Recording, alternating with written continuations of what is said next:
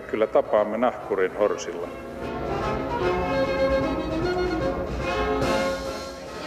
Mä sanoin, että minä juon nyt kahvia. Hyvät ihmiset, tervetuloa taas messiin äh, mukaan. Muistatte, kun viime vuosisadan, viime vuosisadan puolella puhuttiin usein niin kutsutusta keltaisesta vaarasta. Sillä tarkoitettiin läntisen maailman pelkoa siitä, että kiinalaiset vyöryäisivät maansa ulkopuolelle ja valloittaisivat koko maailman. Nyt 2000-luvun alkupuolella se näyttää tapahtuneen. Kiinalaisia löytyy turisteina Sibeliuspuistosta, taikonautteina avaruudesta ja omistajina yhä useammasta ei-kiinalaisesta firmasta. Mikä ja mitä Kiinasta on tullut ja tulossa, miten se meitä koskee ja mitä meidän pitäisi ymmärtää kiinalaisista ja Kiinasta? Sitä mietitään tänään täällä ja studiossa vierainani ovat sinologi Pertti Seppälä. Hei. Ni hau. Ni hao, ni hao. Ja Etelä-Karjalan liiton projektipäällikkö Ding Ma. Ni hao. Huomenta, ni hao. Tervetuloa. Niin hao, siihen se Kiitos. sitten rajoittuukin tämä mandariinin kielen taito, mutta vähän pitää yrittää olla kohteliassa. Tuota, joo, keltainen vaara. Aloitetaan sinusta. Dingma. Sä puhut suomea, koska sut on tuotu tänne lapsena, näinkö? Se. Kyllä. Kerro lyhkäisyydessä tarinasi. Muutimme, per, niin. muutimme perheen mukana Suomen, kun mä olin neljävuotias. Et äiti tuli aikoinaan Suomeen opiskelemaan Euroopan historiaa ja perhe, perhe sitten jäimme sitten tänne Suomeen. Koko perhe jäi tänne. Joo, kyllä, kyllä. Joo, ja su, sä oot saanut lahjaksi semmoisen asiantuntemuksen, jolla voi tehdä aika paljon. Sä puhut suomea ja mandariini äidinkielinään. Joo, se on, se on erinomainen yhdistelmä ja siihen kun yhdistetään vielä kauppatieteiden opiskelut aikaisemmin, niin se on avannut, avannut hyvät mahdollisuudet uran, urakehitykseen. Kummassa maassa oot viettänyt enemmän aikaa? Ehdottomasti Suomessa. Eli viimeiset viisi vuotta olin Kiinassa töissä ja sielläkin Suomen valtion palveluksessa. Ja sieltä sitten palasin Suomeen ja nyt taas edistetään Etelä-Karjalassa sitä Aasia-yhteistyötä ja Kiinan kanssa tehtävää yhteistyötä. Mutta sun alueeseen kuuluu muukin Aasia, niin kuin turistimielessä siellä Etelä-Karjalan liitossa. Joo, kyllä, että siellä, siellä katsotaan Kiinan lisäksi Etelä-Korea, Japani ja Vietnami tällä hetkellä. Mitä he sanovat siitä, että kiinalainen edustaa Etä- Etelä-Karjalassa, No, japanilaiset esimerkiksi? Erittäin, erittäin positiivinen asia ylipäätään, että maakuntatasolla on Aasiaan asioihin panostava asiantuntija, niin kyllä katsovat hyvällä tavalla sitä asiaa. Pertti, sä et ole saanut mitään lahjaksi ainakaan. Kiinan kieltä et ole saanut lahjaksi, vaan jouduit aikuisena opiskelemaan sitä Totta. kovan työn takaa ja opiskelu on varmaan edelleenkin kesken. Aina. Mitä tuommoinen sinologi sitten konkreettisessa elämässä tekee? No, sinologihan on tämmöinen vanha, vanha nimitys, jota, jota nykyisin Suomessa ei käytetä niin hirveän paljon, mutta se on kyllä kansainvälisesti kä- käytössä. Et sinologihan on niin kuin Kiinan tutkija käytännössä. Ja, ja tota, se voi pitää sisällä aika monenlaisia asioita, että, että mä oon esimerkiksi niin kuin, ö, luennoinut yliopistossa aikanaan aika paljon ja erikoistunut Kiinan kirjallisuuteen mm. ja filosofiaan. Ja, ja tota, sitten mä oon kääntänyt, kääntänyt Kiinasta, sekä klassisesta Kiinasta että tästä niin kuin nykykiinasta kirjallisuutta. Mm. Ja, ja tota, sillä alueella mä oon erikoistunut enim- enimmäkseen runouteen, klassinen runous ja mm-hmm. moderni runous. Ja, ja tota, sitten tein aikanaan vuosikymmeniä Ylelle, tänne siis niin kuin do, dokkarit tuonne radioatelialle, jota ei enää ole olemassakaan. Radioatelien ö, ikään kuin työtähän jatkaa tämä radiogalleria, mutta, mutta tota, mä tein sinne aika paljon tämmöisiä tunnin dokkareita, ja ne, ne liittyy aika paljon Kiinan kulttuuriin, mm. joo. Ja, ja sitten myös tänne kolmannen maailman puheenvuoroja, jotka oli enemmän tämmöisiä niin kuin yhteiskunnallisia, poliittisia, mm. Ajankohtaisia kannanottoja niin kuin Kiinan, Kiinan menosta. Mitä Kiinassa tapahtuu? Tänään voidaan harrastaa vähän semmoista sekoitusta kumpaakin. Mä mietin, meillähän on olemassa useita valmiita kuvia Kiinasta. Yksi on se vanha 70-luvun Kiina. Siellä on ihmisiä kuin muurahaisia, jotka tekee halvalla kivoja muovituotteita halpoja meidän lapsille. Anteeksi tätä rasismia nyt. Sitten toinen on se, että Kiina on tuhansia vuosia vanha aarearkku. Kun sitä vähän raotaa, niin siitä alkaa pursua itämaista viisautta ja kauneutta ja designia ja kalligrafia ja kaikkea. Ja varmaan kumpikin kuva on väärin nykyään. Että mikä on teidän mielestä kiireellisin korjaus, mitä meidän pitää Kiina-kuvallemme tehdä vuonna 2019? Mä luulen, tota, ainakin yksi asia on se, että, että Kiina ei voi katsoa nykyn yhtenä maana. Että ei, ei ole olemassa nykyn totuusasiasta, että kiinalaiset mitä syövät koiria tai näin, että, että tämän tyylisiä tota, heittoja mun mielestä pitäisi välttää. Että Mutta kaikki kiinalaiset äänestävät samaa puoluetta, kylläkin. Sekä ei pidä täysin paikansa, että jos katsoo äänestys, niin siinä saattaa olla myös nykyin sitä, jotka äänestävät vastaan, että hmm. et, et vaikka jäävät vähemmistölle siinä äänestyksessä. Mutta nimenomaan, että kun Kiina on niin valtava kokoinen maa, siellä on niin monenlaisia vähemmistökansoja edustettuna ja siellä on omia kielivivahteita, kulttuurivivahteita, niin sitä yhtenäistä totuutta on vaikea hakea sieltä. Ja mä voisin kuvitella, että monet asiat, mistä tänään puhutaan, niin se on niin että osa totuutta, että asia voi katsoa sitten myös toiselta kantimilta. Onko Kiina yhtä sekava äh, tilkkutäkki kulttuurisesti kuin Euroopan unionin alue esimerkiksi. Toi on erittäin hyvä vertaus, että tavallaan katso Kiinaa, niin joku voisi ihan hyvin vertailla sitä, että, että jos, jos nykyään puhutaan Kiinasta yleistasolla, niin se on vähän niin kuin, että puhutaan niin kuin Euroopan unioni, että, että me ollaan kaikki yhtä kansaa sitten. Vahvempi hallitus teillä on kuin Euroopan unionilla. No joo, siis mä oon kyllä samaa mieltä siinä, että, että Kiinahan ei ole tämmöinen monoliitti. Siis siellähän on niin kuin eri maakunnat, esimerkiksi murteet, ruokakulttuurit, mm. vaatetus, perinteiset vaatetustraditiot ja näin, puhumattakaan sitten vähemmistökansoista. Niin siellä on paljon, paljon niin kuin eroja mutta siis mä haluaisin nostaa kyllä, että mitä meidän, mitä meidän niin kuin tavallaan, mistä meidän pitäisi olla Kiinan kohdalla hyvin tietoisia, niin on, on siis kuitenkin tämä puolue, yksi puolue. Että se, se määrittää niin kuin Kiinan nykyisin ja on määrittänyt siis jo vuodesta 1949 saakka eri tavoilla. että riippuu vähän kuka sitä on johtanut, Mao Zedong tai, tai Deng Xiaoping tai, tai nyt, nyt tämä Xi Jinping, joka pyrkii muuten maan saappaisiin hyvin vahvasti. Siellä on vahva henkilökultti meneillään koko ajan. Mä tulin just kuukausi sitten Pekingistä itse. Ja, ja, mutta et, mä halusin nostaa esiin tässä tämän, tämän yksi, yksipuoluejärjestelmän diktatuurin. Kiinahan on diktatuuri. Sitä on ihan, ihan, mä, mä ihmettelen sitä, että Kiinasta käytetään Suomessakin sekä akateemisissa että poliittisissa ja, ja muissakin piirissä puhutaan Kiinan poliittisesta ja ideologisesta järjestelmästä. Ne käytetään vähän eufemistista ilmaisua autoritatiivinen hallinto. Se, se, se on vähän sen, sen sisäsiisti sana. Diktatuuri on paljon parempi. Se kertoo niin kuin oikeasti, mistä on kysymys. Ja, ja nyt mä ottaisin esiin tämän vuonna, vuonna 2015 julkaistiin tämmöinen, tämmöinen niin kuin luonnos uudesta turvallisuuslaista Kiinassa. Ja se tuli, se varsinainen laki tuli sitten niin kuin kaksi ja puoli vuotta sitten, 2016 kesällä.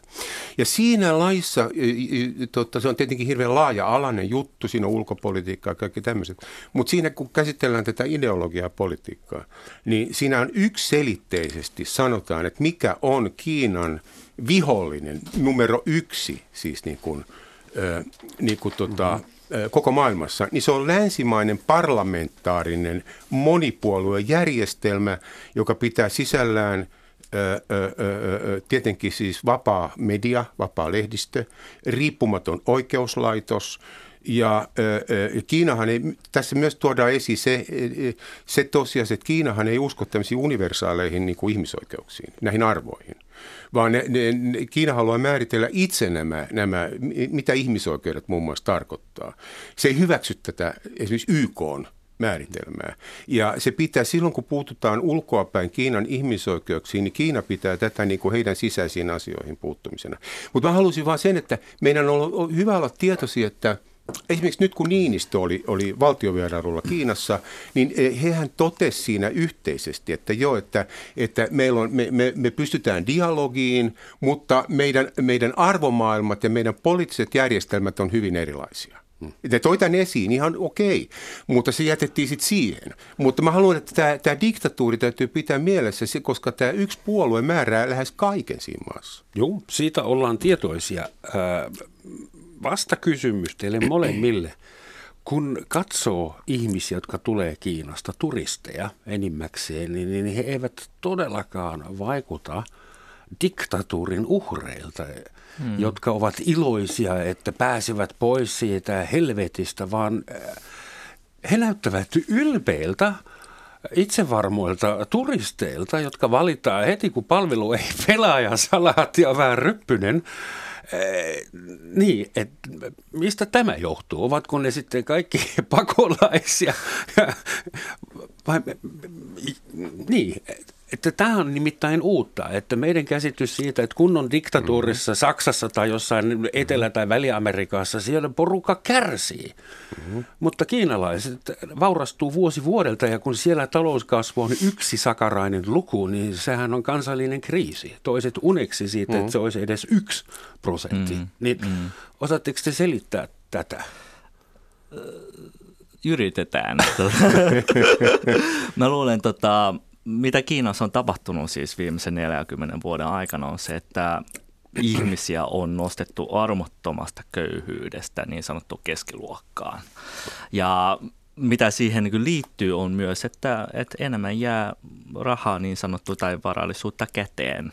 Ja si, siinä mielessä, että, että matkustavat ulkomaille, nauttivat siitä elämyksestä ja palveluksesta ja öö, ja osittain siinä myös huomaa, että se on muuttunut, että, että entistä enemmän käytetään rahaa ulkomailla, jolloin, jolloin tulee myös sellainen ehkä niin asenteellista niin muutosta, että, että ollaan, ollaan jotenkin niin kuin, No ollaan asiakkaita totta kai, totta jos kai. muuta. Että, asiakkaita. Että, niin, niin si, si, siinä mielessä niin kuin, että osataan olla myös sitten vaativia ja, ja se on iso muutos. Mutta tarkoittaako se sitä, mm. että keskiverto kiinalainen on tästä vaurastumisesta niin kiitollinen omalle järjestelmälle, että sitten on sitä mieltä, että no tämä meidän yksi puolue, sehän on hyvä puolue ja sehän teki meistä vauraita. Ja...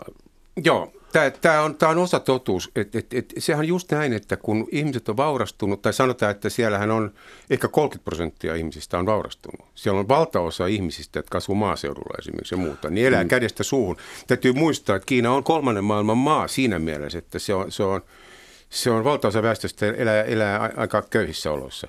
Mutta niin tämä kaupunkilaisten Kiina ja tämä niin kuin paremmin pärjään, pärjäävien Kiina, niin siellä on samantyyppinen elintaso monella kuin meillä. Ja niillä on samat nämä kansainväliset niin kuin luksustuotteet ja kaikki tuotteet ja kulutusyhteiskunta. Ja tästä tulee just se harha ikään kuin, että, että ja ihmishän on tyytyväisiä tietenkin kuluttamiseen, niin kuin täälläkin monet. Elikkä, elikkä, ja sitten sieltähän pääsee matkustamaan – vähän yli sadalla miljoonalla kiinalaisella vaan passi. Siis tuhannella, kahdella sadalla tai kolmella sadalla miljoonalla ei ole passia. Mm. Eli tämä on eräänlainen, tämä passi, se kenelle passi on annettu, se on eräänlainen niin kuin palkinto – Pitääkö läpäistä joku luotettavuus? No, tämä liittyy tai... pikkusen siihen kyllä. Eli että jos sä oot hankala henkilö poliittisesti tai ideologisesti Kiinasta, niin Ai Weiwei hän oli hyvä, hyvä esimerkki, asui muuten Berliinissä tällä hetkellä, tämä taiteilija. Niin viimeisinä vuosina Kiinassa, ennen kuin hän sitten emigroitui ja niin kuin Berliiniin, niin häneltä otti passi pois. Hän ei mm-hmm. päässyt matkustamaan. Eli tämä on se, että kyllä sitä käytetään myös sitten niin kuin kontrollivälineenä, jos sä käyttäydyt siivosti siinä maassa, etkä pullikoi tätä yksipuolueen systeemiä vastaan, niin, ja oot vielä ehkä puolueen jäsen, niin sit sulla on passi. Ja, ja, ja, tota, eli, eli ja sitten voidaan mennä pattajalle tai muualle niin kuin lomille. Eli, eli kyllä tässä, tässä niin kuin, tämä vaikuttaa tämä sun käyttäytymisessä siinä järjestelmässä vaikuttaa sitten tämän, tämän tyyppisiin oikeuksiin. Mutta se on totta, että siis noin niin kuin Kiinassakin arkitasollahan sä et huomaa sitä yksi puoluejärjestelmää siinä. Ihmiset kuluttaa, shoppailee, syö ravintoloissa ja, ja siellä on ihan hyvä fiilis. Niin kun mäkin just tulin kuukausi Pekingistä, niin että kun mietin sitä, että okei sä näet sen ehkä siinä Pekingin keskusta-alueella, menin, tämä rau, taivaallisen rauhan on tuntumus, että siellä on hirveästi poliiseja. Eli tavallaan niin kuin, mm, e, niin kuin, niin kuin, mutta muuten niin kuin ihmiset ihmiset elää ihan normaalin oloista elämää. Mutta sitten kun mennään työpaikoille, yliopisto-opettajat esimerkiksi, kaikki muut, niin nehän, jo, nehän joutuu tota, lukemaan näitä Xi Jinpingin puheita ja, ja, ja dokumentteja, on marksilaista opintoryhmää ja kaikkea muuta. Harjoituksia myös yliopistossa, aseellisia harjoituksia opiskelijoille. Siis... Uusin äh, kehitys tässä on APSI, joka on kommunistisen puolueen kehittämä, joka antaa Xi Jinpingin tekstien lukemisesta pisteitä. Ja äh, hetkinen, useissa valtion firmoissa, kouluissa, yliopistossa ja sairaaloissa on nykyään pakollista mm downloadata se appsi mm. Kyllä. ja rekisteröityä omalla nimellä. Mm. Et se tietysti muistuttaa, että ja sitten appin nimi on Shueji Yangguo, anteeksi, anteeksi kaikki manna, mutta siis idea on, että, että opi tekemään maasta vielä vahvemman mm. tai opi Shiiltä tekemään maasta vahvemman. Joo. Eli siis Joo. sehän on erittäin maolainen traditio. Kyllä. Se muistuttaa suoraan maon punaista kirjaa, paitsi sitä nyt on digitaalisessa muodossa. Mm. Että kuinka Kuinka paljon äh, Xi Jinping yrittää elvyttää maon aikakautta ja sitä sen henkilökultin kautta? Onko esimerkiksi tulossa uusi kulttuurivallankumous? Jos mä sanon tähän ensin jotain, muutaman sanan, niin, niin e, e, e, monet ki, mun kiinalaiset ystävät ja, ja tietenkin Kiinan tutkijat ja näin, niin ne on sitä mieltä, että, että tota, ensinnäkin henkilökultti on palannut, se on jo ollut jonkun aikaa menossa. Saat ostaa Xi Jinpingin kaikenlaisia rinta tota, nappeja ja kaikkea muuta. Ja nyt mä olin tuolla Kiinan kansallismuseossa Pekingissä nyt kuukausi sitten. Ja siellä on ollut aikaisemmin semmoinen valtava näyttelyhuone siinä heti sisääntulon sisääntuloa vastapäätä, missä on ollut Mao Tse-tungin ikään kuin vallankumoushistoriasta näitä, näitä tota, öljymaalauksia valtava huone ja isoja duuneja. Nyt se oli muutettu ainakin, ainakin väliaikaisesti niin, että siellä ei ole enää yhtään maankuvaa eikä kenenkään muunkaan johtajan kuvaa, vain Xi Jinpingiä aivan valtavia niin kuin kuvia siitä ja siterauksia Xi Jinpingiltä. Eli tässä oli tavallaan nyt, niin kuin, tämä on tämä niin kuin puolueen keskeinen näyttämö, tämä, tämä museo. Se on vastapäätä tätä poliittista, tätä suurta kansojen Hallia. Hallia. Tiananmenin auki on toisella puolella. Ja siinä esimerkiksi tuli tämä Xi Jinping, tämä kultti, hirveän voimakkaasti esiin. Ja, ja tota, mä en ole nähnyt noin rajunnasta missään. Niin kuin, tietenkin, jos sä katsot televisiota ja muuta, niin siellä on hyvin voimakkaasti. No nyt monet tutkijat ja monet kiinalaiset on sitä mieltä, että nyt ei tietenkään ole kysymyksessä mistään kulttuurivallankumouksesta. Mutta tämä Xi Jinping on, on, on käyttää tiettyjä piirteitä – jotka oli yleisiä kulttuurivallankumouksen aikana. Muun muassa tämä, tämä, tämä, tota, tämä henkilökultti.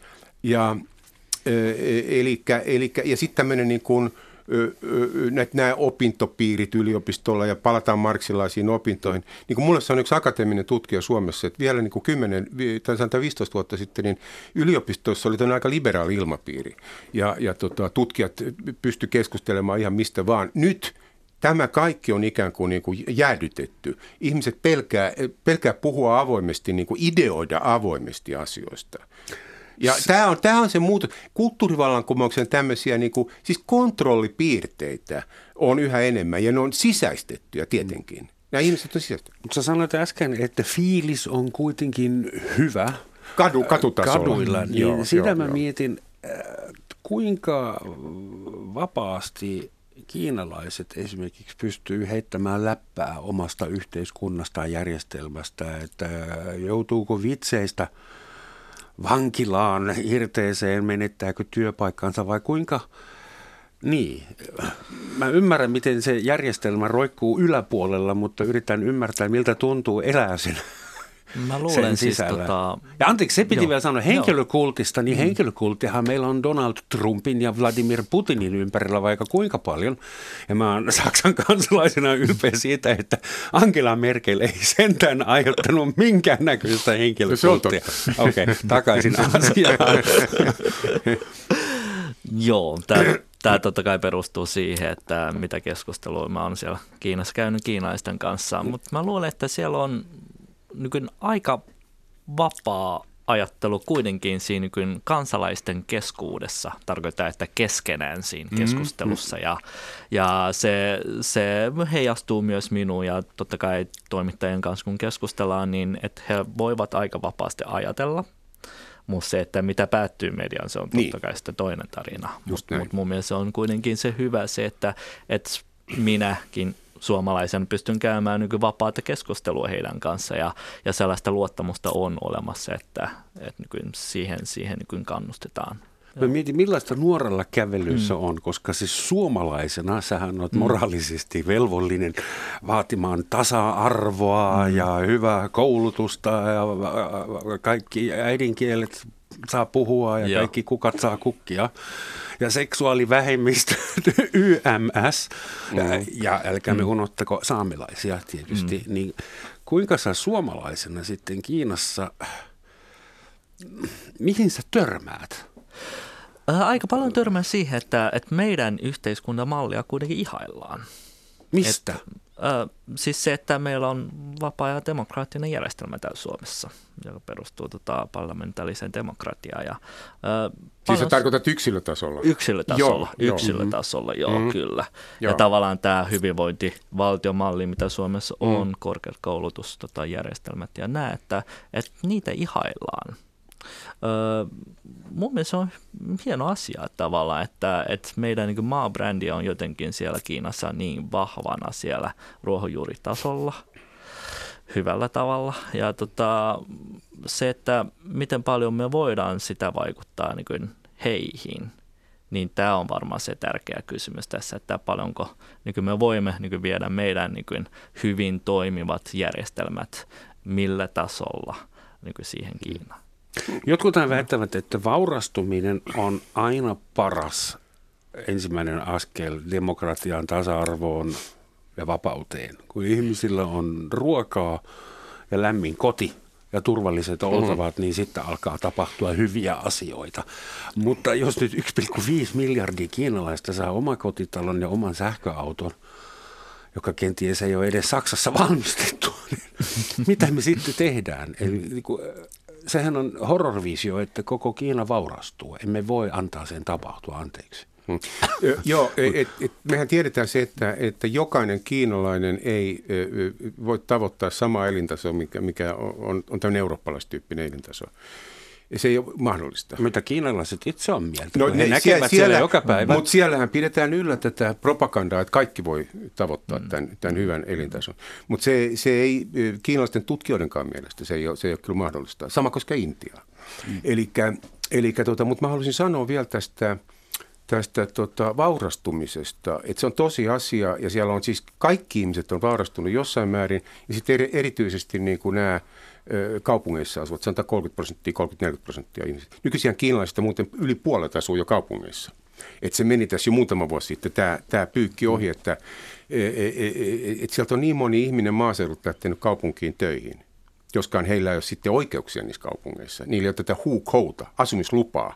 Ja, ja tämä on tämmöinen epäkohta, iso epäkohta Kiinassa. Eh, johon, jota ei pystytty ratkaisemaan. Joka tapauksessa... Siis niin hetkinen, anteeksi, kertokaa siitä, mikä se huukou? Huukou tarkoittaa siis eh, se paikka ja, äh, tai kaupunki äh, tai kylä, missä sä oot syntynyt. Sä oot sidottu sinne ikään kuin loppujäksesi. Kaikki sun koulutus, terveyspalvelut, kaikki tapahtuu siinä yhdessä paikassa. Mm-hmm. Ja, ja nämä isot kaupungit suojelee mustasukkaisesti niitä omia asuinlupiaan koska, koska tota, siellä on paremmat sosiaalipalvelut, siellä on paremmat mm. nämä kaikki palvelut, mm-hmm. ja, ja tota, e, niitä ei anneta esimerkiksi, Pekingissä on 4-5 miljoonaa vierastyöläistä, Shanghaissa var, vähintään niin kuin Suomen valtio. Ja kun joku väestö, heistä joutuu lääkäriin, niin se pitää mennä kotiin. Joo, ne ei saa, ne joutuu menemään puoskareille, tai maksamaan, ma, niin kuin, niin kuin toisin sanoen, he ei saa niitä palveluja, niin kuin, ni, niillä eh, ehdoilla, millä saa ne paikalliset asukkaat. Ne joutuu maksamaan paljon enemmän näistä palveluista. Ja, ja, tota, ja tästähän tietenkin ollaan keskusteltu Kiinassa, mm. mutta mitään ei ole tapahtunut, päätöksiä ei ole tehty. Ja esimerkkinä mä voin sanoa, että mun hyvä ystävä tota, no, niin meni naimisiin, shanghailainen meni naimisiin yhden ö, ulkopaikkakuntalaisen naisen kanssa – ne oli ollut kaksi vuotta naimisissa eros ja sanoi sille, että joo, että mä menin sun kanssa naimisiin vain, jotta mä saan Shanghain asumisluvan. ja niitä myös myy, näitä myydään näitä avioliittoja Ihmiset tekee rahaa, shanghailaiset sillä, että ne, ne, ne menee naimisiin jonkun mm-hmm. ulkopaikkakuntalaisen kanssa. Ja, eli tähän liittyy korruptiota. Niin kuin Miksi sote-uudistus tulee mieleen? Mutta mut, mut meinaa vaan, että tämä vaurastuminen, että se, että nythän eh, länsimailla amerikkalaisilla ja muilla oli se käsitys, että kun Xi Jinping tulee valtaan ja elintaso nousee Kiinassa, niin, niin tota, Kiina demokratisoituu. Tämä oli se oletus. Ja varsinkin kun tämän Xi Jinpingin ä, ä, ä, isä kärsi Mao ä, poliittisissa vainoissa kulttuurivallankumouksen aikana, ja hän oli itse maaseudulla seitsemän vuotta, niin, niin toisaalta odotettiin, kiinalainen älymystö odotti, että, että nyt meillä on johtaja, joka tulee liberalisoimaan tämän järjestelmän niin, kuin niin, niin, niin pitkälle kuin, niin kuin nyt mahdollista. Mutta näin ei käynyt, vaan se on mennyt yhä tiukempaan suuntaan. Mm. Ja, ja tämä on nyt, mikä amerikkalaista ilmaisee tämän pettymyksen nyt avoimesti, että he toivo, että Kiina liberalisoituu tästä, tästä yhteistyöstä niin kuin ulkomaiden kanssa, mutta näin ei käynyt ja nyt vedetään linja, linja tiukaksi. Et Kiina ei halutakaan esimerkiksi näissä teknologia, teknologian kehittämisessä tukea enää samalla tavalla kuin – kuin vielä tähän saakka. Mutta enäähän Kiina ei tarvitse ainakaan teknologiasektorilla tukea. Kyllä se tarvitsee, kun... kyllä se tarvitsee. Niin. Tästä täs tullaan ehkä taas siihen, että, että, että voidaanko katsoa Kiinaa yhtenä maana tai nykyään puhua sitä yhtä totuutta, että jos mietitään, että bruttokansantuote Kiinassa tällä hetkellä on 9000 USA-dollaria, joka on paljon paljon nykyään no sanotaan niin länsimaat jäljessä ja mm.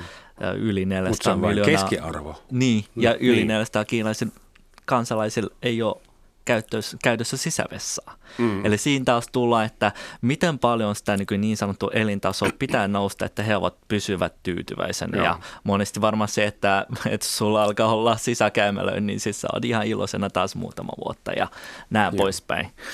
Joo. Suomessa ollaan ylpeitä, jos on vielä ulkokäymällä. Se on romanttista. tuota, kiinalainen vauraus ei jakaudu tasaisesti, sitähän varaus ei tee missään päin maailmaa, mutta kiinalainen kollektiivinen vauraus, maksukyky on sitä luokkaa, että on ostettu isoja firmoja ja paljon USAsta, Euroopan unionin alueelta, varsinkin Afrikasta Mä näin semmoisen dokumentin, jonka mukaan jos ostat Euroopan unionin alueelta tomaattipyreitä, jossa lukee Prodotto d'Italia, niin se tulee todennäköisesti Kiinasta.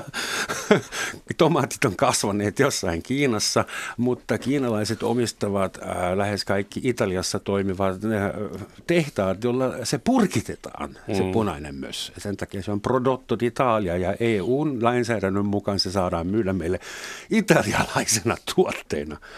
Että kiitos Bryssel tästäkin. Tähän, tähän voisi, tähän voisi tod- niin kuin, kysymys, ne anteeksi. Joo, ja to, todeta tähän vain näistä tuotteista, että että tota, nythän kiinalaiset ostanut esimerkiksi ranskalaisia näitä viinitiloja ja, ja konjakkitiloja aika paljon. Ja, ja nyt ihan, ihan konkreettinen esimerkki siitä, kun mä olin tuossa viime toukokuussa Shanghaissa ja mä asuin pikkusen keskustan ulkopuolella.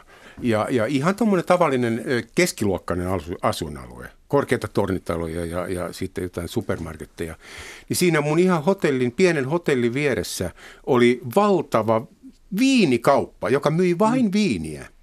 Ja kiinalaisethan tykkää punaviinistä nimenomaan. Tämä, tämä mm. punaviini on kova sana siellä.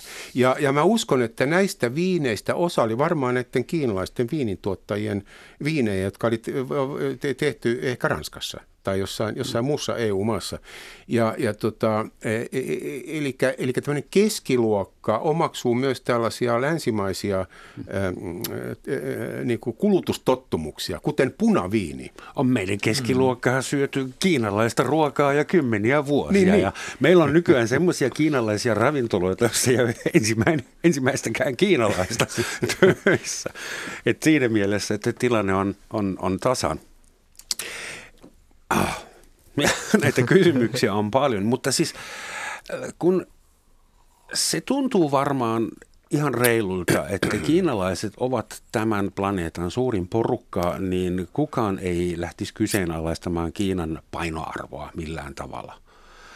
Mutta kun Kiina nyt ostaa maailman takaisin, mikä se on osittain varmaan kovalla myyrä- tai murhaistyöllä jopa ansainnut, tekemällä halpaa työtä 16 tuntia päivässä, nyt tulee lasku siitä, niin tarkoittaako se sitä, että muutaman kymmenen vuoden kuluttua meidän muiden pitää omaksua kiinalaisia arvoja? Pitääkö meidänkin sitten kerätä sosiaalipisteitä, että päästään opiskelemaan tai asumaan johonkin? Tai, niin kuin, että, että, tuleeko Kiinan järjestelmää, voiko se liiveihin? Yrityskaupassa mä luulen, että monesti kun katsotaan näitä toteutuneita kauppoja, ja siinä itse asiassa kiinaiset hakeekin sitten, että he voivat omaksua enemmän meidän näitä organisaatio järjestelmiä, mitä meillä on näissä meidän yrityksissä. Puhutaan siitä, että, että haetaankin sitä innovaatiokykyä, innovaatio-DNAta sen niin yrityskaupan myöntä ja näin. Että, että saattaa kääntyäkin toisinpäin, että nimenomaan näillä yrityskaupalla halutaan niin kuin enemmän näitä innovaatiokykyjä sitten. Onko kiinalainen bisnesmaailma sitten paljon dynaamisempi ja fleksiibilimpi ja, ja nopeampi kuin poliittinen järjestelmä? No mä voisin t- tähän äsken edelliseen kysymykseen ja tähänkin tavallaan todeta vaan sen, että nythän, öö, että, että uiko Kiina poliittis-ideologisesti meidän liiveihin, niin sanotusti. Niin. Kyllä, tämä on pyrkimys, koska nyt varsinkin tämän Xi Jinpingin aikana, niin Kiinasta on tullut, aikaisemminkin tämä on ollut ilman muuta se, että Kiina on halunnut vaikuttaa myös oman maan ulkopuolella. Ei vain taloudellisten suhteiden kautta, vaan myös niin kuin soft powerin. Niin kuin kautta. Ja nythän tähän soft poweriin on satsattu valtavasti rahaa, ja esimerkiksi tämä Itailu, eli tämä, nämä silkkitiet, siis tämä infrastruktuurihanke, joka, jonka tarkoitus on edistää ikään kuin Kiinan, Kiinan vientiä ulkomaille ja myös sitten raaka-aineiden ja muiden tuotteiden tuontia Kiinaan, Afrikasta ja Euro, Euroopasta tällä hetkellä enimmäkseen ja Aasiamaista. Ja, ja tota, niin, niin, tähän kuuluu myös kulttuurinen silkkitiekuvio. Mm. Ja mä oon sattumalta ollut kaksi kertaa Kiinassa kulttuuriministeriön järjestämissä, kun mä käännän Kiinasta, niin kääntäjille järjestettyjä kansainvälisiä tapahtumia, joissa nimenomaan äh, tota, äh, kiinalaiset, ja ne menee tämän silkkitie-rahoituksen puitteissa. Se on tämän I tai I-luu, siis yksi vyöhyke, yksi tie. Tämän projektin rahoitus, siis se rahoitus tälle kulttuurille tulee sieltä. Hmm. Eli heidän ideansa on, että kirjallisuus, esimerkiksi kun sitä käännetään tai kirjoitetaan Kiinasta kirjaa, se sinänsä on jo Kiinan myönteistä propagandaa. Ja Kiinassahan propaganda, siis Xuan Chuan, se on positiivinen termi. Se on myönteinen termi. Mm. Se, se, ei, se on niin kuin meillä, e, e, meillähän se on vähän päinvastainen. Mutta joka tapauksessa niin tämä malli, jota Kiina nyt aktiivisesti haluaa myydä, on se, että talouskasvu on mahdollista yksipuoluejärjestelmässä diktatuurissa. Mm. Ei tarvita demokratiaa eikä tarvita monipuoluejärjestelmää ja vapaata mediaa ja riippumatonta oikeuslaitosta, jotta talous voisi kasvaa. Ja nyt tälle, no, mutta sehän tuli todistetuksi. Joo, mutta niin, mutta tälle on nyt ottajia. Esimerkiksi Orban tuolla, tuolla Unkarissa. Hänhän liputtaa tällä hetkellä Putinin ja Xi Jinpingin, että he Putin ja Xi Jinping on hänen esikuviaan enemmän kuin nämä eurooppalaiset. Ja samaa tekee tämä Puolan, Erdogan. Puolan Erdo- oikeuslaitos. Puola ja Erdogan Turkissa myös suitsuttaa Kiinaan ja Venäjän päin. Eli tämä, tämä malli, tämmöinen autoritatiivinen malli, tätä levit, levitetään. Pitäisikö meidän, sitten, pitäisikö meidän sitten toivoa, ettei Kiinan äh, malli menisi dramaattisesti päin hoota – jotta se ei, sitä ei oteta esimerkkinä lännessä, jotta sitä ei ruveta matkimaan. Mutta semmoinen kysymys, kuinka, kuinka hyvin Kiina äh, on liimautunut yhteen, kun me, me emme sitä yhteiskuntaa ihan ymmärrä ja se on hajanaisempi kuin mitä me luulaankaan.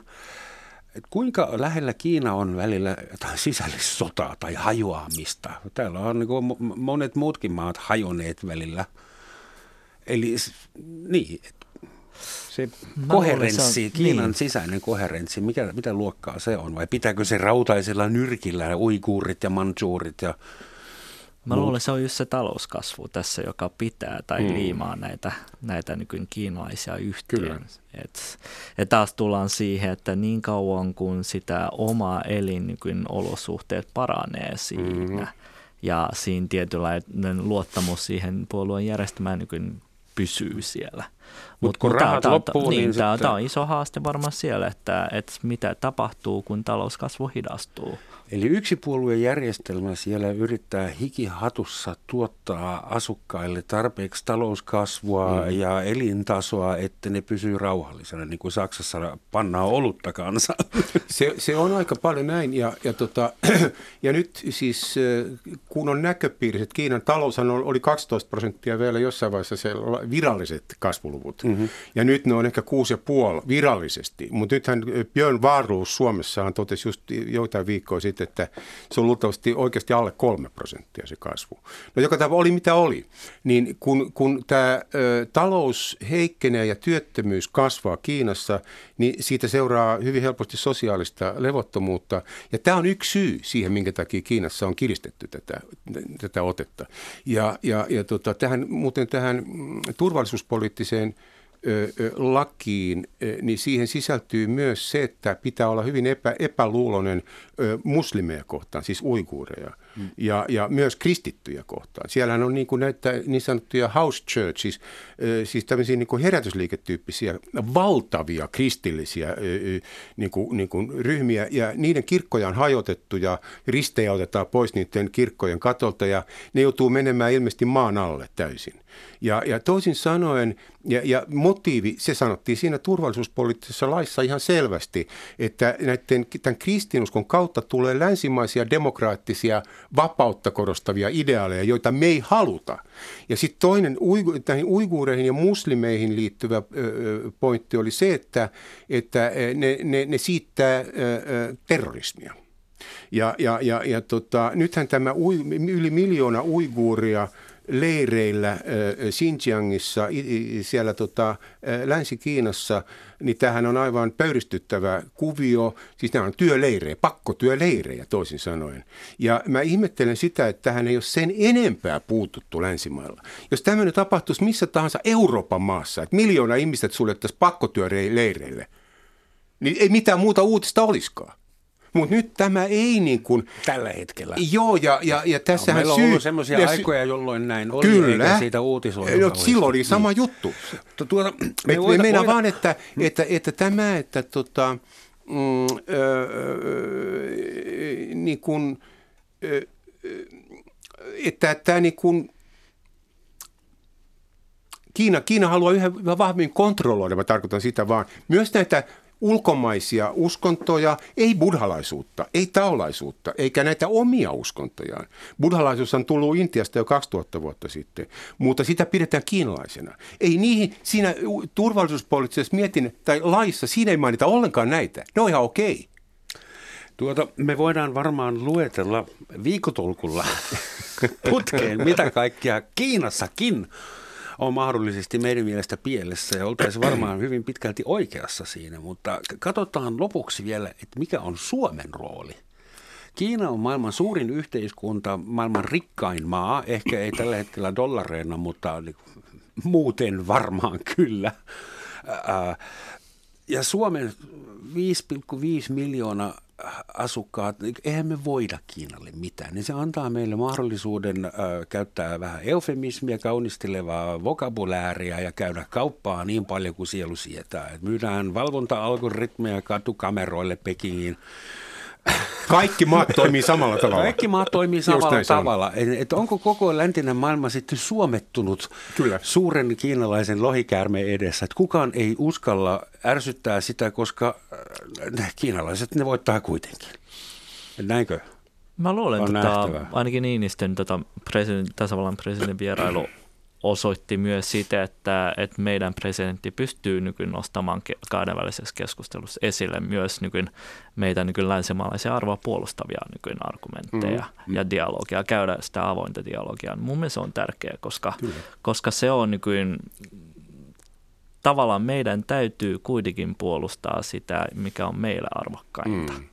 No mutta sitä varten Joo. meillähän semmoinen presidentti onkin, jota voidaan lähettää Kiinaan puhumaan ihmisoikeuksista, mutta sitten oikeita bisnestä varten meillä on näitä bisnesihmisiä, jotka tekee kauppaa puhumatta mistään ihmisoikeuksista. Mut, mulle tuli mieleen, että nyt parina viime päivänä on tullut uudesta Seelannista uutisia. Uusi-Seelanti on mennyt mukaan amerikkalaisten ja australialaisten mukaan tähän – Huawein vastaiseen, että ne ei halua tätä 5G-verkostoa mm-hmm. Huawein rakentamana. Ja, ja siitä on tullut ihan välittömästi, Kiina on reagoinut tähän niin, että ne on esimerkiksi käännyttänyt uudesta sellaista tulevia lentoja takaisin Aucklandiin. Ja, ja ilmassa, ilmassa, ei otetakaan enää vastaan. Kokouksia peruutetaan, eli toisin sanoen ö, aletaan taloudellisilla ja muilla keinoilla rankasemaan mm-hmm. uutta Seelantia. Ja Norjahan on joutunut tämän saman kohteeksi liittyen tähän, tähän Dalai Laman rauhan Nobeliin ja sitten tämän Liu Xiaopon niin Suomessa Dalai Lama, sen, sille ei annettu kovinkaan suurta lavaa. Ei, mutta mut meidän vaan, että Kiina käyttää taloudellisia painostuskeinoja, ja se liittyy just tähän, että, että se haluaa, että nämä eri maat menee ruotuun että, että ne ei pullikoi vastaan ikään kuin Kiinan ö, pyrkimyksiä. No mutta sä, sä syytät Kiinaa siitä, että se käyttää talouspakotteita saadakseen omia intressejä läpi ennen kuulumatonta, että USA ja Venäjä ja Saksa ei ikinä käytä sitä sano. En, en mä tätä sano, mutta Kiina käyttää tätä nykyisin hyvin systemaattisesti. Joo. Joo. Mut mutta siis, tavallaan niin, Suomen, Suomen kannalta se hyvä asia on se, että, että me emme ole niin Kiinalle mitään velkaa taloudellista velkaa, tai olemme totta kai riippuvaisia nykyään siitä globaalisesta markkinasta, jossa Kyllä. nykyään Kiina on iso osa siitä, mutta onneksi meillä on myös EU, jossa on suuret sisämarkkinat, ja nykyään, joka pystyy tuomaan siihen niin meidän viennitoimintaan myös tasapainoon, niin tavallaan me pystytään hyvin itsenäisen, tai niin mehän me pystytään itsenäisen päätöksentekoon. Mm. Eli ei olla niin niinkään riippuvaisia. Toinen hyvä tässä on se, että me ollaan harjoiteltu sitä diplomaattista kansankäymistä toiseen meidän niin kuin ison mm. naapurivaltion kanssa, että kyllä mä luulen, että me osataan kuitenkin aika hyvin niin sanottu pelata sitä peliä täällä Suomessa. Tästähän on kysymys. Mm. Ja ei ole yhteistä maarajaa se on niin. kanssa Siinä on vain yksi pieni aika, maa välissä. Yksi pieni maa välissä vain. Joo, hyvä. Muuten ei, äh, kovin moni ei tiedä, että Pohjois-Korealla ja Venäjällä on noin 25 kilometriä yhteistä rajaa jossain. Tämmöinen ihan pikkuinen pätkä. Sitä Kyllä. ei venäläisetkään kaikki tiedä. Ja Vladivostokissa on valtavasti nykyisin korealaisia turisteja. Eteläkorealaisia turisteja muuten. Aha. Joo. No, siellä on varmaan hyviä metsästysmaisemia. Ei, mutta siellä on paljon enemmän kiinalaisia turisteja. Okay. Et ki- kiinalaista yritystoimintaa ja turisteja on siis siellä Venäjän kaukoidessa. Siis aivan, sehän on suurin ulkomainen sijoittaja ja yrittäjä sillä alueella, Kiina nykyisin. Siitä pitikin puhua kiinalaisesta turismista. Ää, eli 100 miljoonaa kiinalaista, jolloin passi pääsee käytännössä pois Kiinasta, mutta sekin on aika valtava määrä jo ää, mitä muuta liikkuu Suomen ja Kiinan välillä. Et viimeisen 10-15 vuoden aikana se on ollut silminpistävä, kuinka paljon Kiinasta on tullut vierailijoita tänne.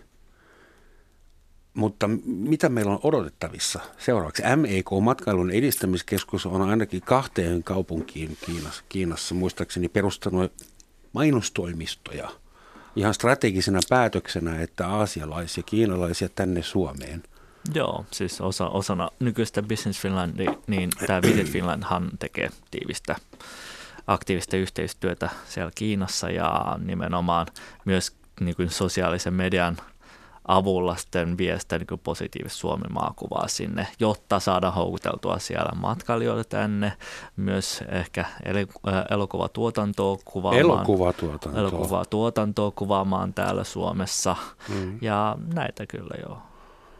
Onko muita äh, investointeja, elokuvatuotanto, niin, mutta onko tarkoitus saada kiinalaisia ostamaan tehtaita tai perustamaan serverifarmeja? Aika moni on, on jo tehnyt näin Suomessa. Joo, jos katsotaan niin tavallaan Suomen investointi Kiinaa ja verrataan sitä kiinaisten investointia Suomeen, niin mm. Suomihan on investoinut yli 11 miljardia Kiinaa. Eri tehtaisiin perustamalla omia tota, sellu- ja paperitehtaita ja näitä isoja kokonaisuuksia. Kiinalaisten investointi Suomeen on vasta viimeisen kahden vuoden aikana noussut suhteellisen samalle tasolle, joka tällä hetkellä on sellainen 90 miljardia. Ja siinkin täytyy muistaa, että yksi iso tilastollinen piikkihän tulee siitä nykyinen peliyhtiön Supercellin mm. Kaupasta, niin. joka on 8,3 miljardia. Kyllä. Että tavallaan siinä on vielä, että aika pitkä matka siihen, jos mietitään, että Business Finlandin yhtenä funktiona on myös houkutella ulkomaalaisia investointeja Suomeen, niin sitä, sitä, siihen on vielä matkaa.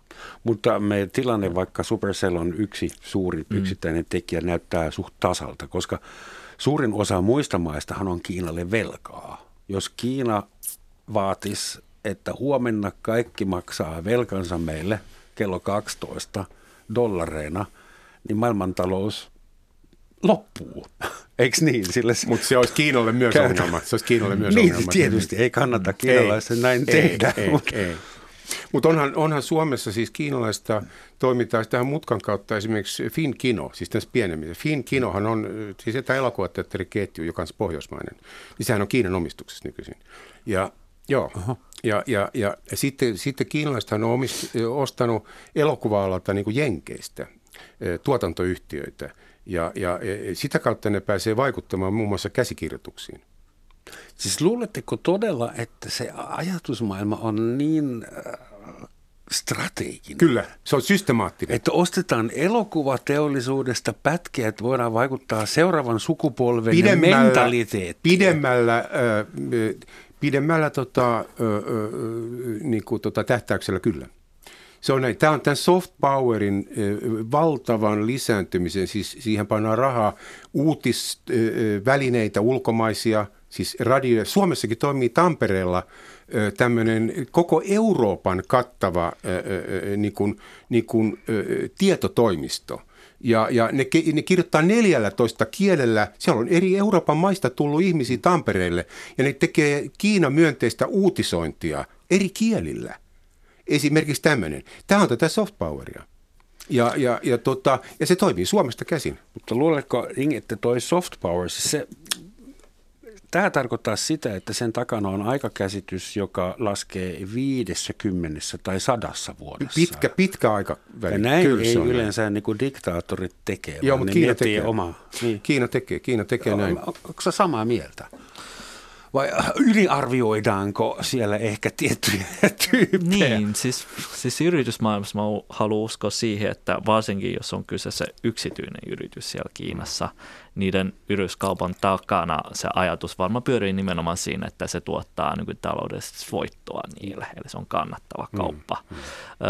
Toisaalta jos on valtio-omisteinen yritys siellä, niin mä uskon, että varmasti siinä taas vaikuttaa se puolueen linja, mm. strateginen mm. linjaus siihen, mitkä yrityksen lähtee ostamaan ja näin poispäin. Kyllä. Et siis siinä on ehkä se ero ja Wanda on ymmärtääkseni yksityinen yritys. Niin, Wanda on, joo, joo et, mutta, et, mutta siis niin. Kiinassahan on tämä yksityisen yrityksen ja valtion, valtion vaikutuksen ja rahoituksen suhde on hyvin kompleksinen, koska nythän me tiedetään, että kaikissa isoissa yksityisissä yrityksissä, myös ulkomaisissa yrityksissä, on Kiinan lainsäädännön mukaan istuttava puolueen edustaja. Se, että et puolue on tavallaan niin kuin – jo maan sisällä, joka ainoassa merkittävässä yrityksessä siellä sisällä. Ja, ja e, tämähän on yksi niistä syistä, mitä nyt amerikkalaiset kritisoivat, että ne ei halua, että tämä kaikki tietotaito, jota on tässä yrityksessä, että se valuu kiinalaisille ilman mitään kontrollia. Mm. Että tämä liittyy tähän. Eli, eli, ilman FBI. No nimenomaan, nimenomaan. Kyllä. Työllistymistä. Joo. No, tuota, mä mietin, aika moni kansa on välillä uskonut olevansa se valittu kansa ja aika moni näköinen mies ja jopa nainen on välillä luullut, että mä oon sitten niin kuin ihminen ja kukkulan kuningas ja parempi kuin kaikki muut. Niin olisi helppo kuvitella, että kun kuuluu kansaan, joka on maailman suurin, maailman vanhin, jolla on maailman pisin muuri ja maailman, kohta maailman korkein talo ja maailman sitä ja tätä eniten, että kiinalaisten olisi hyvin helppo ryhtyä niin, mm. ilkeiksi alfa-uroksiksi ja naaraiksi ja aiheuttaa sen, sen tyyppistä ongelmatiikkaa. Onko meidän syytä pelätä kiinalaisten rasismia? Tai, niin. No siis rasismi, mä sanoisin, että rasismia löytyy kaikkialta, myös Kiinasta. Niin, varmaan, Ilman muuta. mutta siis suhteessa meihin muihin ei kiinalaisiin. Joo, Kiin, Kiinallahan on tietenkin tämmöinen, koko Kiinan nimihän Chungguo tarkoittaa keskustan valtakunta. Ja tämä on jo vanhastaan ollut, vanhastaan Kiinassa on ajateltu, ajateltu samalla tavalla kuin muinais-Kreikassa – että, että kaikki muut, jotka ei ole kiinalaisia, on barbaareja. Barbaareja. Ja nythän tämä kreikaksi muuten tämä barbaroihan tarkoittaa bla bla bla ihmiset, jotka ei ymmärrä, joiden, ei joiden, puhetta, joiden puhetta ei kukaan ymmärrä. niin Mutta mut meinaan, että tämä on, tää on tavallaan kyllä Kiinassa olemassa tämmöinen e, ikivanha e, niin kuin ajattelutapa, että, että, että he on, niin kuin, he on ykkösiä maailmassa, mutta tätä on muuallakin, mm. että tämä mm. ei ole vain Kiina. Mm. Ja tavallaan jos miettii konfusilaisuudesta, niin kuin nöyryys on hyvä siellä Kiinassa ja täytyy, täytyy toivoa, että tavallaan nimenomaan tällaisia ajattelumaailmaa pysyy siellä Kiinassa Joo. näistä vaurastumisesta huolimatta. Joo, koska tähän liittyy mm. nyt tämä nationalismi. Eli nythän siellä jyllää, koska ei ole, ei ole enää ideologiaa – ei ole enää kommunismia, ei ole sosialismia, ei oikein mitään ideologiaa. Ja sen ideologisen aukon on täyttää nykyisin tämä nationalismi. Sen se tekee muuallakin, mutta sen se tekee nationalismi kyllä. on varmaan suuruusluokaltaan vähän eri, erilainen. Mä mietin vielä viimeinen kysymys. Kun Kiinassa on konfuttialaisuutta, taolaisuutta ja semmoista, onko meidän vastaus siihen sitten muumit? no, muumien Muumilaaksossa asuu kyllä paljon viisauksia myös. Että... Nöyriä, yksinkertaisia hahmoja, jotka eivät halua vallottaa maailmaa. Mutta tässähän oli tota, muutamia vuosia sitten oli Shanghai Expo. Ja siellähän oli muumi, eh, muumit esillä, mutta ne, niitä kritisoitiin kiinalaisten toimesta, että ne oli liian itsenäisiä, ne oli liian individualistisia. Ne Että ei ne käy meille tästä syystä, että ne on liian arvaamattoman individualistisia. Mutta nyt mä olin Pekingissä ja mä ostin sieltä eh, näitä 50-luvun muumisarjakuvia, eh, joita on siis piirtänyt tämä Tuve Janssonin Broidi. Ja, ja, eli muumi on nyt saanut oikeudet, niitä levitetään nyt tällä hetkellä Kiinassa. Ehkä no, muu meistä on aineesta, ehkä niissä on aineesta. Ehkä siitä tulee uusi globaali uskonto. Suuret kiitokset Dingmaa ja Pertti Seppälä. Sen enempää ei ehditä tätä Kiinaa nyt parantaa tänä aamupäivän aikana. Oikein paljon feng shuita teille. Kiitoksia. Kiitos, kiitos. Samoin. Hyvää possun vuotta. Kiitos. Hyvää possun vuotta, yes. Joo, kyllä.